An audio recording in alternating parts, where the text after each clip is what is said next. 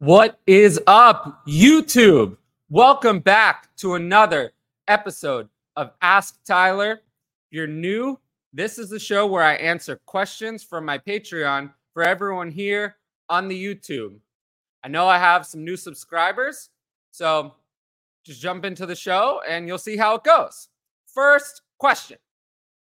So, first question top 10 players, regardless of position, in a full PPR league. So, it's probably redraft was meant by the question, but I'll do both. In redraft, I have seven players that are kind of ahead of the pack Jefferson, Chase, and Kelce. That's actually my top three. Uh, I, I tend to fade running backs a little bit at the top in redraft um, over those guaranteed assets. But then CMC, Ekeler, Bijan, and Barkley are kind of my next four. And then I actually have a, a trio of wide receivers after that in Lamb, Tyreek, and Cooper Kupp. Those are my top 10. In Dynasty, in one QB, it's really easy. Uh, Jefferson, Chase, and Lamb are the top three in Dynasty. And then uh, Bijan Robinson, AJ Brown, uh, Jaylen Waddle, Amon Ra, Garrett Wilson, Chris Olave, and Jahmyr Gibbs comes in as my running back two in Dynasty already. Just uh, all the other running backs have some serious issues. So he's got the draft capital, PPR work.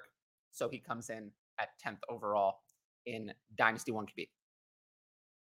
Ride or die 2023 redraft player. Well, I do have CeeDee Lamb at wide receiver three, which is aggressive. Most people have him at five or six. So you could say that he's my ride or die, but it's kind of high. I mean, a lot of people, everyone likes CeeDee Lamb. So if you want another one, Christian Watson. I have him at wide receiver 20. I really like Christian Watson's opportunity. Jordan Love is starting to look good. I'm not saying he's going to be good, but there's a chance he is really good. And he's looking like he's at least going to be okay. And Christian Watson displayed star traits as a rookie lots of touchdowns, good uh, usage. When he was out there, he was used. He was heavily targeted, produced yards and targets per route run when he was out there, scored touchdowns, did everything you want to see as a rookie. So in year two, you would think he would be really good. So I have him a wide receiver 20. No significant target competition. I like Jalen Jayden Reed. I like Luke Musgrave. I like Romeo Doubs, but they're, they're not as good. They're not alphas like uh, Christian Watson can be. So the next question from Lightning Panda. I thought this was a very good question. Perfect for a show like this where I'm by myself. Besides the idea of a portfolio, what are some, which we all know that I hate, what are some other popular dynasty strategies or approaches that you heavily disagree with that you want your patrons to stay away from? Great question.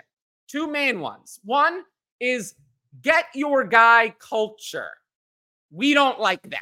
That's just code for overpay because it makes you happy. It makes you feel good. It's not going to help you win anything. It's a terrible, terrible strategy. Yet, very popular dynasty analysts, not going to name any names, many popular dynasty analysts talk about this all the time. And it is a horrific piece of advice. All it'll do, you'll give up lots of extra picks, lots of unnecessary things to get your guy. You'll have bad teams. You'll be very happy when you made the trade, then you'll be unhappy at the end of the year. I always say there are feel good analysts and they're helpful analysts. I try to be the latter. At the end of the day, I'm not your friend. I'm here to help you win, try to entertain you, but just helping you feel good about bad trades, that's not me. And then the second idea that I don't like is the idea of building a balanced roster. You can always make more trades. So you want to accumulate a selection of value so you can make better trades later, more trades. The one thing I will specifically say is do not worry if your RB1 or especially your RB2 spot looks bad going into a season. You can find running backs, running backs break out out of nowhere. The RB2 spot, especially, is the easiest spot to fill in redraft or dynasty. So I wouldn't worry about it if that spot doesn't look so good. Don't worry about building a balanced roster. In Superflex, stack those quarterbacks. In all dynasty leagues, stack those younger wide receivers. That's how you build a long-term winner, and we want to win. And since this since this question was about my Patreon, I just want to remind everyone that the questions for this show come from the patrons, and I thank everyone on the Patreon who asked them.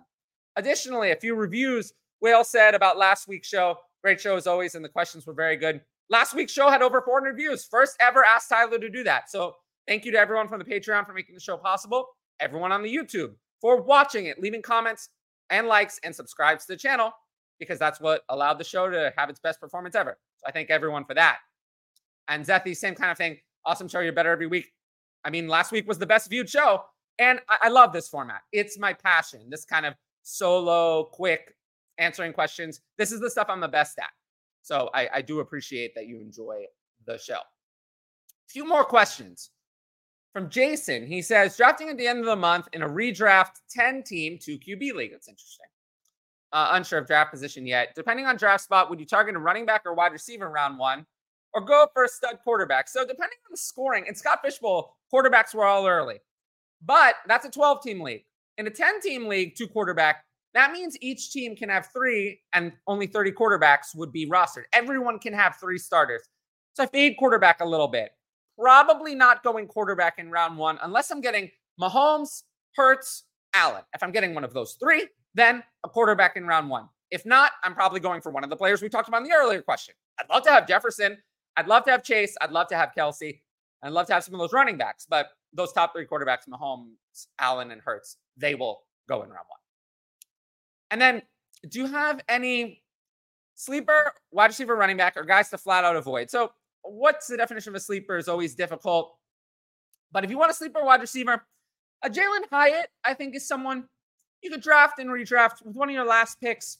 We'll see what he does week one if he has a role over time. He's someone that the Giants have no established wide receivers.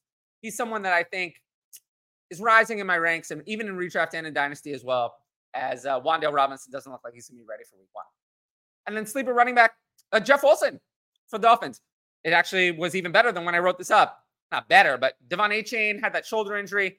Looks like he'll be okay, but we know shoulder injuries can hamper players like Dalvin Cook last year. They can force missed games. And Jeff Wilson is ahead of Raheem Mostert. Jeff Wilson is their one right now. Raheem Mostert is two, and De'Von Achane is three, maybe. So Jeff Wilson is someone you could start at the beginning of the season. And at running back, you want early starts. Remember what I said. You can fill running back two later, but you want someone who can hit the ground running, give you those early starts until you can find someone else. Jeff Wilson is a great candidate. And for me, he's a great sleeper running back. I have him around RB40, but ADP is quite a bit lower. ADP still has Raheem Mostert ahead of him. And, and I don't, some ranking sources as well. I don't get it. I have Jeff Wilson was better last year. I don't know why Raheem Mostert would suddenly be better this year. Nothing changed. Coach is the same. Oh, and then guys to flat out avoid. Uh, in redraft, a lot of that mid-tier running back group looks bad. I mean, Breece Hall is going to be injured to start the year. Najee Harris, Jaylen Warren looks good. Travis Etienne, Tank Bigsby looks good. Joe Mixon is old and washed and has been bad for multiple years and is riding on volume only. And Aaron Jones is tough. He's 28. It's such a big risk. A decline could come at any time. So that tier and redraft are guys I avoid. Dynasty, older priced, older high priced running backs usually too risky. Christian McCaffrey, Saquon, Saquon Barkley just cost too much. If I'm going to take an older running back, give me someone who's cheaper, like Nick Chubb or Derrick Henry. That way, I'm not wasting my first or second round pick on an older running back. So that that's my strategy of guys to just avoid in dynasty. I never have guys like McCaffrey or Barkley on any dynasty team. Last question: Do you see Kenneth Gainwell's value rising? Uh, yes, I do. Do you think he's gonna be Philly's starter? Mm, I don't know about that part. I think that it's gonna be a committee. It's gonna be a committee there. Swift is involved. Gainwell's looking like he's gonna be involved. Penny kind of looks like he's number three. I think the most likely outcome is that all three are involved. Penny might get a few goal line touches and some, you know, runs to mix in. In that case, I want the cheapest one, who's Gainwell. But I will say, I would not be surprised if the Eagles have zero top 30 running backs, if none of them are in the top 30 in points per game. They have a rushing quarterback who was the best goal line back in the league last year, in Jalen Hurts, and a good passing attack. They don't have to uh, run that much. And rushing quarterbacks like Jalen Hurts do not tend to throw to running backs. So Gainwell's the one I want because he's the cheapest, but I'm not super interested. I want to thank all the patrons for asking questions for this show.